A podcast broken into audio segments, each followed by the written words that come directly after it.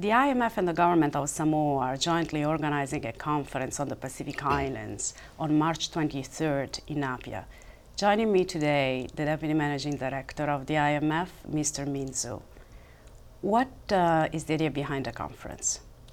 This is a very good opportunity for us to have a very constructive, effective dialogue with the region authorities to understand what is local situations, to listen to them, and also we bring our views for the whole world and what we think will be the good policy advice for them as well. So it, it is a very important meeting for the region. We very much expect to 120 people represents roughly 10 countries in the region and also all these international development agents and academias and all the private sectors and ones join them together. What are the common challenges to the Pacific Islands countries? The few things, number one, they're all small, they're small states, they're open, so they have a very narrow production base and export base.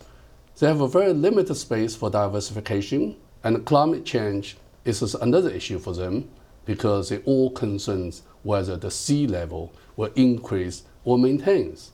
So there's a lot of common issues they are facing today. How have uh, the Pacific Islands been doing economically in the face of the situation uh, in Europe and elsewhere, and what are the vulnerabilities?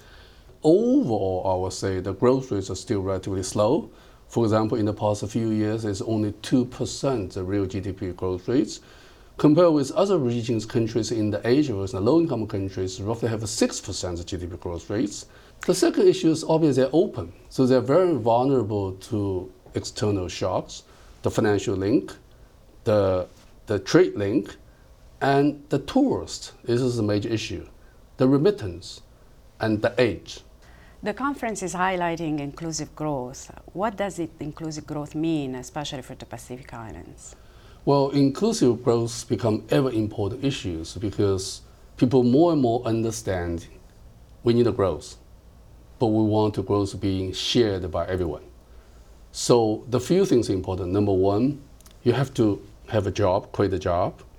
Number two, the, the fruit of the growth have to be fairly, equally shared by all the people, and you will be able to have the social safety nets to protect the, the vulnerable, the poor. What is the role of the IMF in assisting the Pacific Islands? Overall, our job is to maintain the global financial stabilities, which become ever clear is an important role. Through program, we provide financial uh, support to help them to smoothly go through these balance payments uh, pressures and so they will be able to move into a more sustainable growth path. Through the TA, we do more diagnostic issues, do more specific and sector or issue focus issue to help the local authority government to build the capacity to dealing with the issues that they are really facing. And the good news is we recently set up the, the, the rep office in Fiji so make uh, us more approachable and more close to the local authorities. What do you hope the outcome of this conference will be? Obviously, the most important thing we're looking for very constructive, very fruitful dialogue with local authority. Given we get authority from 10 states of the region, we bring our knowledge, our forecasting for global economic situation to them, and they also bring their local knowledge to help us to understand their situation better. I think it, it, it is also very important. So then, further, with the common understand issues, we hope we will be able to lay out a few real projects, a few things we can work together to further enhance the relationship between the two sides, and we can work together to promote local stability. Thank you very much for your time, Deputy Managing Director. Thank you.